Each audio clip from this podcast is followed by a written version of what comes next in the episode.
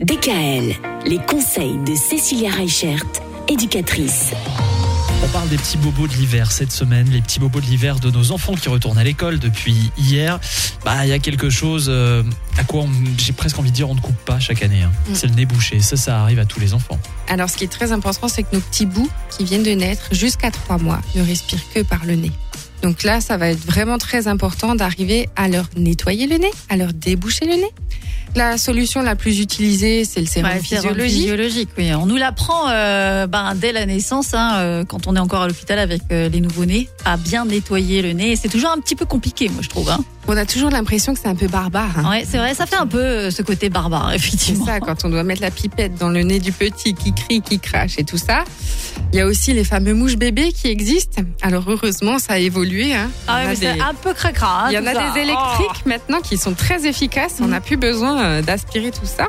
Parce qu'il faut savoir, Michael, qu'avant les mouches bébés, en fait, il y avait un tuyau qu'on devait mettre dans la bouche Oh là là. qui permettait d'aspirer ce qu'il y avait à l'intérieur du nez Ah ouais, du bébé. Oh, sympa. d'accord. Voilà, donc fallait pas aspirer trop fort. Oui, bah, Voilà. je comprends bien.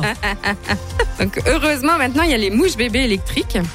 Pour euh, les, les plus de 3 ans, on va pouvoir utiliser des sprays plutôt à l'eau de mer et des choses comme ça. Ah oui. Alors, ce qui est intéressant, c'est qu'il y a des sprays aussi à l'eau de mer, mais avec du soufre.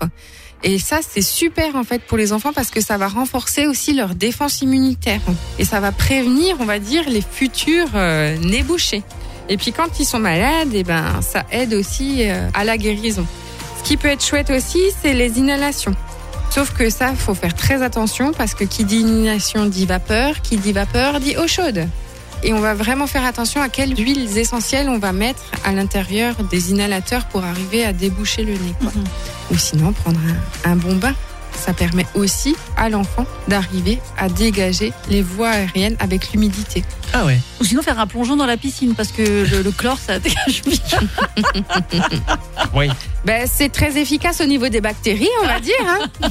Non, mais en plus, j'imagine c'est pas évident, encore moins en hiver avec les masques en plus. Quand on a le nez bouché, quand on a ce rhume et tout, ça doit vraiment être pénible, quoi. Mais bon, il y a des solutions. Mais heureusement, demain on va parler des maux de gorge. Ah, ça aussi, c'est un grand classique de l'hiver. À demain. À demain. DKL, retrouvez l'ensemble des conseils de DKL sur notre site internet et l'ensemble des plateformes de podcast.